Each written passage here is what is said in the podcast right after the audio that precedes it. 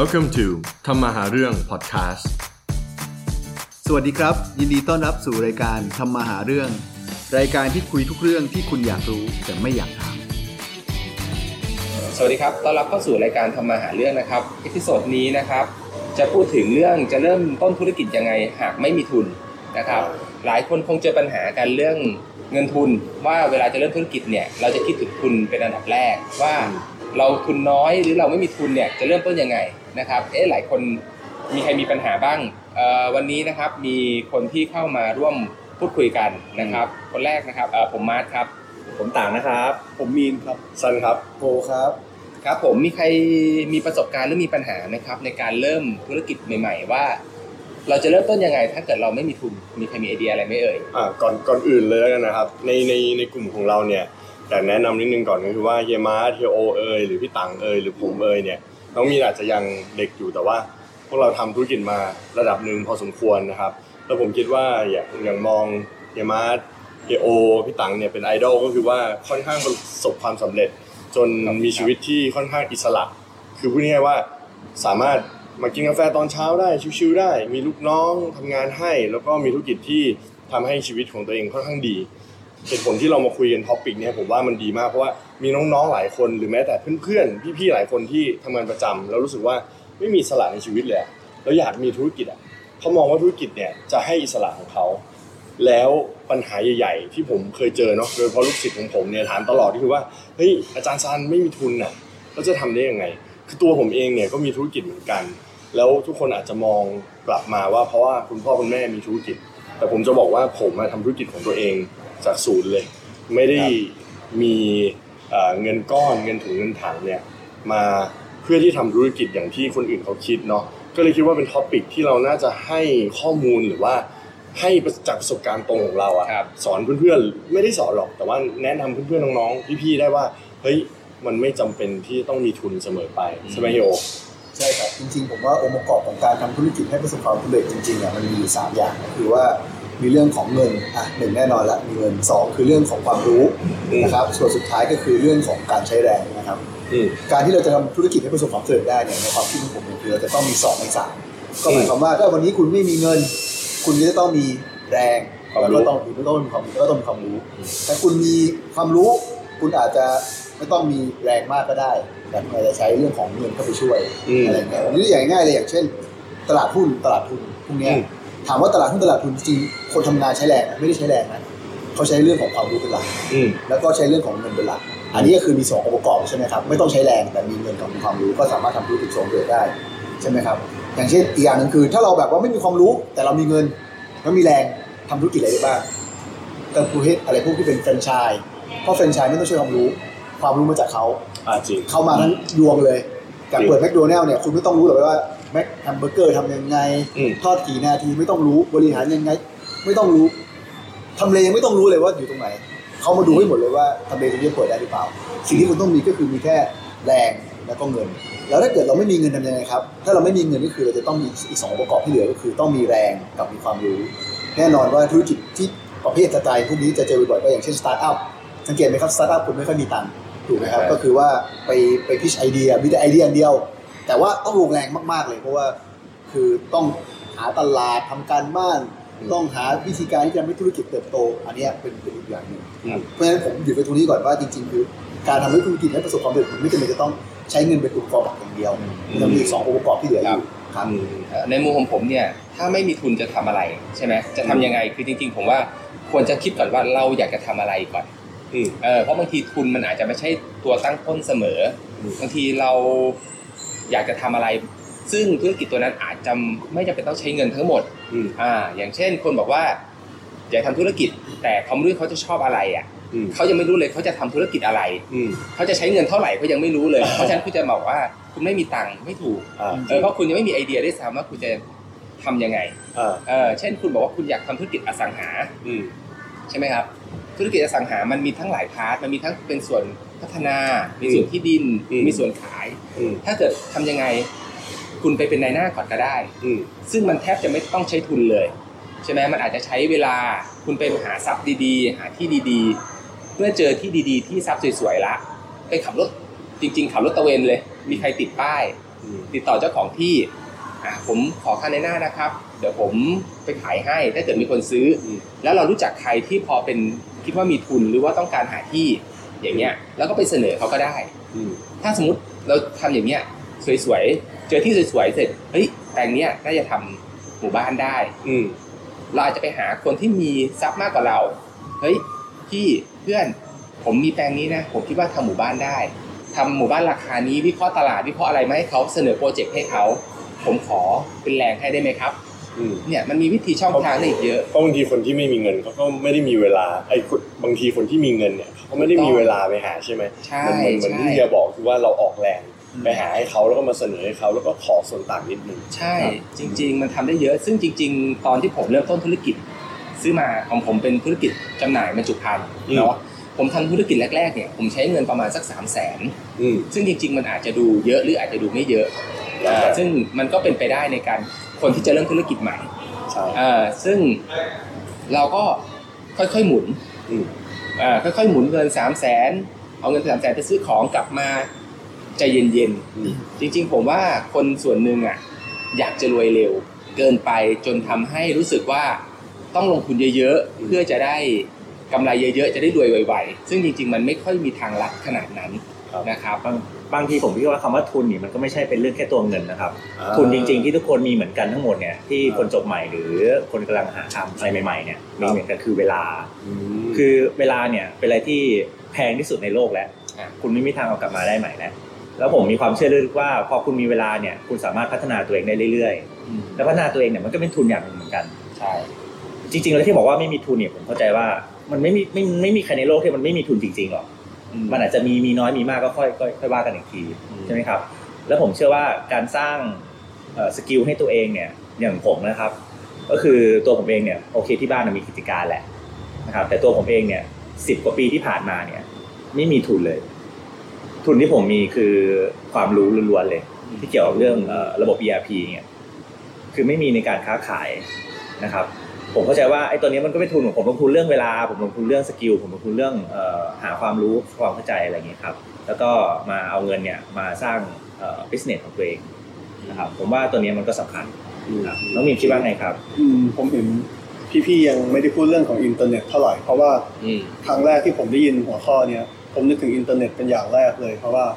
สมัยนี้เพื่อนผมหลายคนทำธุรกิจไม่มีร้านด้วยซ้ำอืมก็ใช้อินเทอร์เน็ตเป็นหน้าร้าน แบบไม่มีใครรู้จัก ก็หาคนรู้จักในอินเทอร์เน็ตอืมแม้แต่บางครั้งสมมติ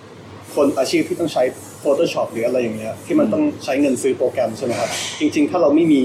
มันก็มีตัวแทนโปรแกรมแทนที่ให้ใช้ฟรีได้ถ้าเราจะหาจริง ๆ นะครับ ผมก็เลยคิดว่าบางอย่างที่เราคิดว่ามันต้องเสียตังค์เพื่อให้ได้มา สมัยนี้มันไม่ใช่แล้ว ถ้าเราไม่ติดกับความคิดเก่าๆว่า อันนี้ก็ต้องใช้ตังค์อันนี้ก็ต้องใช้ตังค์ตรงนี้เรื่องนี้เห็นด้วยกับมีนนะครับแล้วก็เห็นด้วยกับตังคือจริง ๆ ถ้าเกิดเรามีความสามารถ แล้วเรามีเน็ตสักหน่อยหนึ่ง เราไปรับทำงานใน Fastwork ก็ได้ จริง ใช่ไหมมันมีช่องทางการหาเงินแล้วก็ทำธุรกิจได้เยอะมากมายเลยผมผมมองว่ามันเกี่ยวกับ mindset เนาะเวลาพูดถึงเรื่องของมีทุนหรือไม่มีทุนเนี่ย คือเวลาที่เรามีทุนเยอะเนี่ย บางทีก็ไม่ใช่เรื่องที่ดีนะมีเงินเยอะๆเวลาลงทุนเนี่ย เราเห็นลูกเสียเยอะแยะอืมเปิดร้านอาหาร เปิดผับเปิดบาร์เจ๊งอืมใช่ไหมไปลงทุนทำนั่นเจ๊งเพราะอะไร เพราะการมีทุนมันเป็นดาบสองคมเหมือนกัน ครับ เวลาเรามีทุนเยอะๆเงินเยอะๆเนี่ย เราเราจะจะเริ่มคิดน้อย ถูก แต่เวลาที่เรามีน้อยเนี่ยเราจะคิดเราเยอะต้องคิดโคตรเยอะใช่ไหมจริงจริงผมว่ามันมันมันมันมันเกี่ยวกับ mindset เนาะอืมแล้วอย่างน้องมีนอะผมว่าเนี่ยน้องๆที่ฟังอยู่หรือเพื่อนๆพี่ๆที่ฟังอยู่เนี่ยที่ตอนเนี้ยรู้สึกว่าเฮ้ยก็อยากมีธุรกิจอยากมีอะไรเพิ่มเนี่ย มีคำถามอะไรที่สำคัญมากๆอะน้องมีนพูดถูกเลยว่า เออเรามีเทคโนโลยีแล้วปัจจุบันมันง่ายขึ้น แต่เมื่อก่อนพวกเฮียเนี่ยเทคโนโลยีอาจจะยังไม่ถึงขนาดนั้น คิดว่าถ้าน้องมีนอยากทำธุรกิจแบบเริ่มต้นจริง ๆ ที่อาจจะไม่ได้เกี่ยวกับอินเทอร์เน็ต หรือครับอะไรที่มันเป็นเขาเรียกว่า physical มากขึ้นเนี่ยน้องมีนจะถามอะไรเฮียอยากรู้อะไร ผมอ่านมาว่าแบบคนที่จะเริ่มทำธุรกิจแรกๆต้องแบบเตรียมเงินเตรียมเงินไว้ใช้สำหรับ 6 เดือนเลย มันเขาพูดเหมือนกับว่า เราจะไม่ได้อะไรเลยเป็นเวลา 6 เดือนอืม โดยที่อันนี้เป็นบทความที่เขาไม่ได้ระบุงานด้วยซ้ำเขาไม่รู้ด้วยซ้ำว่าผมกำลังคิดจะทำอะไรอืมแต่เขาพูดอย่างนี้ไม่ใช่แค่บทความเดียวนะครับ ผมก็เลยสงสัยว่ามันมีจริงไหมมันมีความเป็นจริงแค่ไหนไงเราคิดคิดว่าไงเราต้องประพฤติตัวเหมือนกับเราจะไม่ได้เงินคืนเลยเป็นเวลา 6 เดือนอืมจริงๆ ผมเข้าใจว่าการพูดอย่างนี้ก็เป็นเหมือน general idea เนาะหมายความว่าคนเราถ้าเริ่มธุรกิจอะอืมก็ควรจะมีสายป่านระดับหนึ่งอืมคือถ้าเรามีสายป่านที่สั้นเกินไปบางครั้งบางคราวถึงแม้ว่าเราทำธุรกิจถูกที่ถูกเวลา แต่ด้วยความที่ระยะเวลาที่มันจะเติบโตอะอืมมันยังไม่ถึงเวลาเรารู้จัก learning curve ใช่ไหมครับ เวลาทำธุรกิจคล้ายๆกัน มันวันนี้ขายของมันจะไม่ได้ขายวันนี้แบบขายได้เยอะๆๆๆเลย ซึ่งมันก็มีธุรกิจที่เป็นแบบนี้บ้างแต่มันจะไม่เยอะอืมแต่ส่วนอยู่ธุรกิจเนี่ยมันจะเริ่มตั้งแต่คนรู้จักอืมคนรู้จัก คนชอบ คนชอบคุณชอบบอกต่อ บอกต่อเกิดแฟนคลับ เกิดแฟนคลับเสร็จแล้วถึงจะเกิดการเป็นแบบ ยอดขายที่มันค่อยๆเติบโตอย่างมีเวลา ซึ่งไอ้ตรงนี้มันใช้เวลาอืมเพราะฉะนั้นถ้าเรามีเงินทุนเริ่มต้นที่มันน้อยเกินไปเนี่ยมันอาจจะอยู่ไม่ถึงจุดที่เราเห็นไอ้ตอนที่มันเติบโตบานสะพรั่งเขาเลยบอกเป็น general idea ว่า ถ้าจะทำธุรกิจไอ้บางสิ่งบางอย่างเนี่ยควรจะมีเงินทุนสำรองอย่างน้อยหกเดือน ถ้าให้ดีปีหนึ่งยิ่งดี อันนี้คือเป็น general idea นะครับอืมแล้วทีนี้แบบเราเราจะรู้ได้ยังไงว่าสิ่งที่เราทำมันกำลังจะโตจริง ๆ ถ้าแบบรออีกนิดนึงนะหรือ จุดไหนที่เราควรจะรู้ตัวว่ามันไม่ work หรอกอะไรอย่างนี้พอจะมีคำแนะนำไหมครับ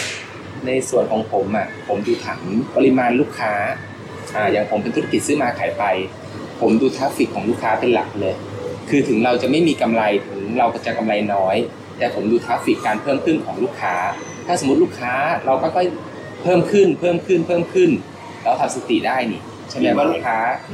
มีเพิ่มขึ้น อะอย่างน้อยเรารู้ว่าเรามาถูกทางละอืมครับอืมก็เหมือนสังเกตเทรนด์อะไรแบบนี้หรือเปใช่ล่าครับใช่ครับใช่พี่ว่าในมุมมองของพี่นะ ที่เกี่ยวกับ 6 เดือนหรืออะไรก็ตามมันอาจจะเกี่ยวข้องกับตรงนี้ว่า มีคนที่เขาทำงานประจำหลายคนเนี่ยอยากออกมาทำธุรกิจเหลือเกินอืมก็แนะนำพวกลูกศิษย์หรือว่ารุ่นน้องตลอดเวลาว่าอย่าลาออกครับ ให้คือคนเราอะมันมีเวลา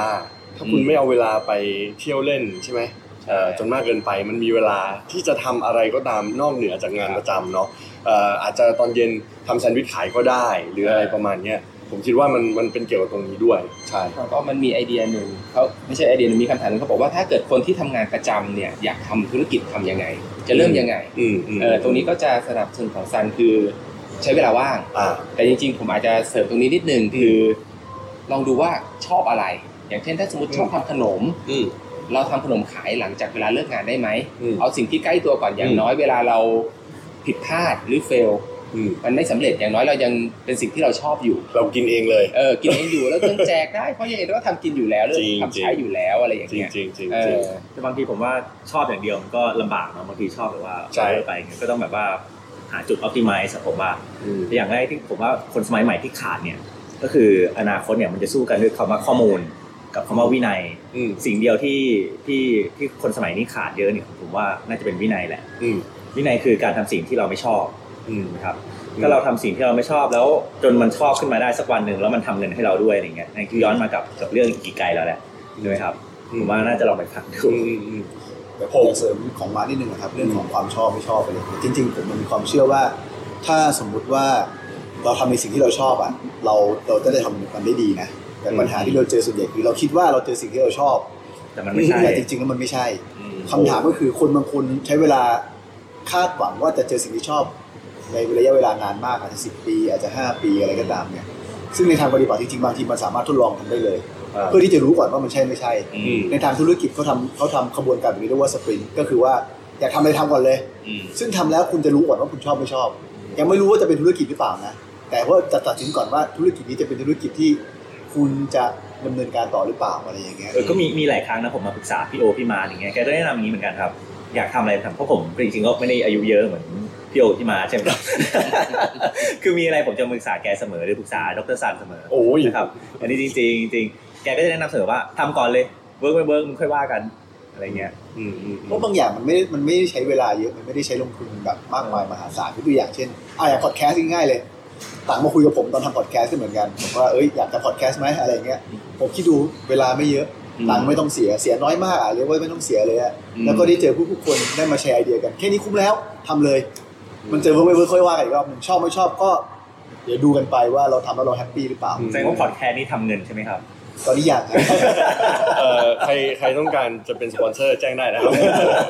โอเค คือเมื่อกี้พูดนิดนึง แต่ผมเชื่อว่าคนที่สุดท้ายอะทำธุรกิจแล้วก็สำเร็จแล้วก็มีชีวิตที่เขาต้องการจริงๆอะจะต้องก้าวข้ามไอ้สิ่งที่เรียกว่าแบบ ไม่ชอบก็คืออย่างที่ต่างบอกคือต้องมีวินัยแหละ คือมันคงไม่ได้ชอบไปทุกอย่างที่เราทำหรอก แต่สุดท้ายเราเราเราเรามีโกชัดเจน แล้วก็เรากล้าที่จะลองทำมัน ผมมีตัวอย่างง่ายๆนิดนึงอาจจะฝากแบบคนที่ฟังแล้วผมใช้ได้ดีตลอดเลยว่า จะมีนักศึกษามาปรึกษาผมว่าเขาก็เห็นว่าผมเป็นอาจารย์ แต่ผมไม่ได้เป็นอาจารย์แบบร้อยเปอร์เซ็นต์เนาะผมทำธุรกิจปัจจุบันก็เป็นอาจารย์พิเศษ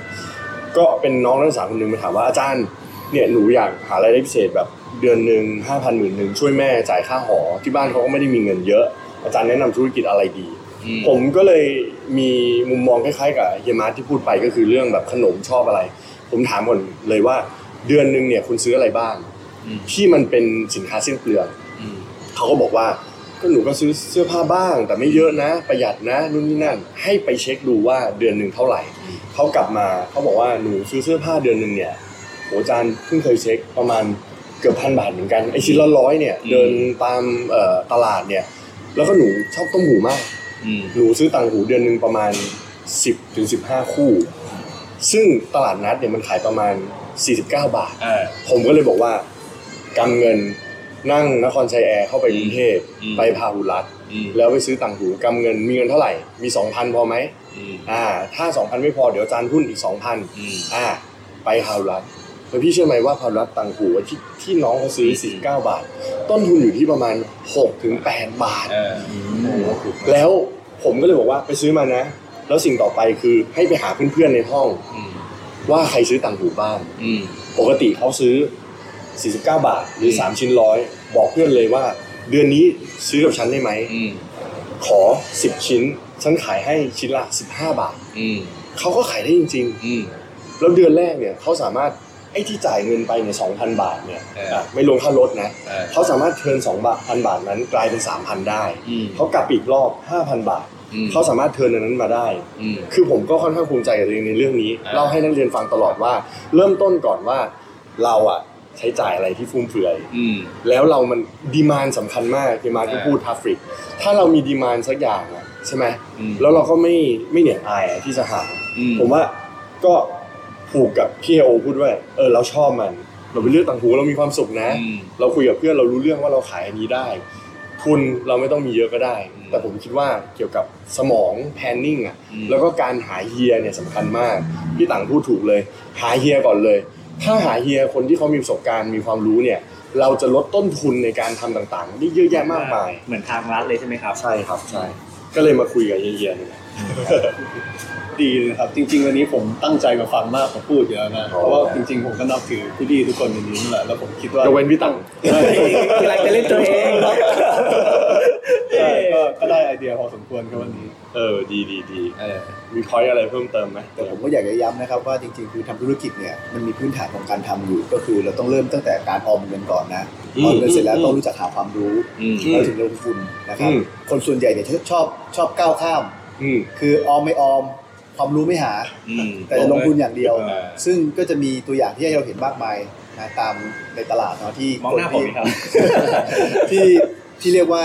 เคยเป็นคนมีเงินอืมแล้วก็ไม่มีเงินอืมโดยเฉพาะตลาดพวกนี้ต้องบอกตรงว่ามันเป็นเหมือนดาบสองคมนะอืมแน่นอนว่าถ้าคนเนี่ยเอ่อมีความรู้เข้าไปลงทุน มันก็มีโอกาสที่จะได้เงินมาครับแต่ถ้าเป็นคนที่ไม่มีความรู้แล้วเข้าไปลงทุน อาศัยความรู้คนอื่น อาศัยมุมมองคนอื่น โอกาสที่เป็นแมงเม่าก็เยอะนะครับก็ต้องระวังตัวกันไว้เนาะแต่ก็ต้องหาจุดออ t ติ i z e นะครับคือพี่โอกับพี่ไม้เป็นคนเตือนผมตลอดแหละคือมึงอย่าวางวางแผนเยอะมึงทำเลยเถอะอืมทำไปเถอะแต่หาความรู้ก่อนทำสักหน่อยสักนิดนึงก็พออืมคือถ้าไม่ทำก็ไม่รู้อะอืมว่าอืมทำต่อให้เฟลอย่างอย่างอันบาเอดิสันเองเงี้ยเขาเขาผลิตหมดเขาคิดเรื่องไฟหรือไงหลอดถูกไฟไหมหลอดไฟถูกไหมใช่ใช่เอดิสัน กว่ากว่าเขาจะคิดมาได้สักสักหลอดเนี่ยคือเขาแบบหลอดเขาแตกไปเป็นหมื่นเลยใช่เป็นแสนเป็นเป็นล้านเนี่ยผมอืมจำไม่ได้ว่าจำนวนเท่าไหร่แต่เยอะมากๆเลยกว่าเขาจะสำเร็จสักอย่างหนึ่งคือเขาทำไงครับเขาบอกว่าเขาไม่ได้ล้มเหลวนะเออเขาเจอทางที่ไม่ใช่ใช่เออเจ๋งเจ๋งแหละประมาณนั้นครับงั้นเฮียมาสรุปไหมดูสุดให้ก็ได้ครับจริงๆเมื่อกี้ที่ผมเคยเล่าให้ฟังว่าจริงๆทุนเราเนี่ยไม่ได้มีแค่เรื่องของเงินเนาะเมื่อกี้ที่อืมต่างคุยให้ฟังทุนมันจะมีเรื่องของแรง แล้วก็เรื่องของสมองนะครับ แต่เมื่อกี้ที่ผมบอกว่าคนเราถ้าจะประสบความสำเร็จในธุรกิจจะต้องมีสองอย่างเป็นอย่างน้อยครับถ้ามีอย่างเดียวอย่าทำนะครับ ส่วนใหญ่เจ๊ง ถ้ามีแต่เงินเจ๋งนะแล้วไม่มีปัญไม่มีไม่มีปัญญา หรือไม่มีความรู้ แล้วก็ไม่มีแรงอย่าทำอืมเพราะคนแบบนี้คือคนที่เอาเงินไปให้ผู้อื่นทำแล้วก็โดนโกงโดนหลอกโดนเละโกงเละไป ถ้ามีแต่แรง แต่ไม่มีความรู้ แล้วก็ไม่มีเงินก็อย่าทำ เพราะการทำโรงแรงโดยที่คุณไม่มีความรู้แล้วก็ไม่มีเงินเนี่ยอืมคุณจะไม่ไปไหน คุณอาจจะไม่เจ๊งนะอืมแต่คุณก็จะทำแบบไปได้เรื่อยๆแบบพอประทังชีวิตได้ ซึ่งมันก็จะไม่มีการเติบโตอืมแต่ถ้าคุณมีแต่ความรู้ คุณไม่มีแรง และคุณไม่มีเงิน ก็อย่าทำพวกนี้คือคนที่เรียกว่าฝันกลางวันอืมคือไอเดียเยอะไปหมดเลย อยากจะทำแรงๆเรื่องอ่าเออเพราะฉะนั้นเข้าตัวถ้าจะทำอะไรก็ตาม ถ้ามีอย่างหนึ่งแล้ว พยายามหาอีกอย่างหนึ่งให้ได้ แล้วค่อยเริ่มทำธุรกิจนะครับแต่อย่างที่ฝากไว้นะครับจากทีโอคือว่าสามอย่างสำคัญมากผมชอบมากๆเลยเออแล้วก็หาเครือข่ายกลุ่มเพื่อนที่ดีสำคัญใช่มากอย่างผมอาจจะไม่ฉลาดเฮโอฉลาดผมมาหาเฮโออ่าอย่างผมไอ้ไม่มีเงินอ่าพี่ตังขอยืมเงินหน่อยเออทำธุรกิจกันไหมคือผมคิดว่าอันนี้ก็สำคัญครับประมาณนั้นครับเยี่ยมพี่มากร์ควันนี้แล้วพี่มาร์ทมีอะไรครับ ทุกอย่างทุกอย่างทุกคนจะอยากรู้จักไงโอเคครับครับครับ ยังไงวันนี้ผมว่าได้ไอเดียพอสมควรใช่นะครับทำมาหาเรื่องวันนี้ สวัสดีครับ สวัสดีครับ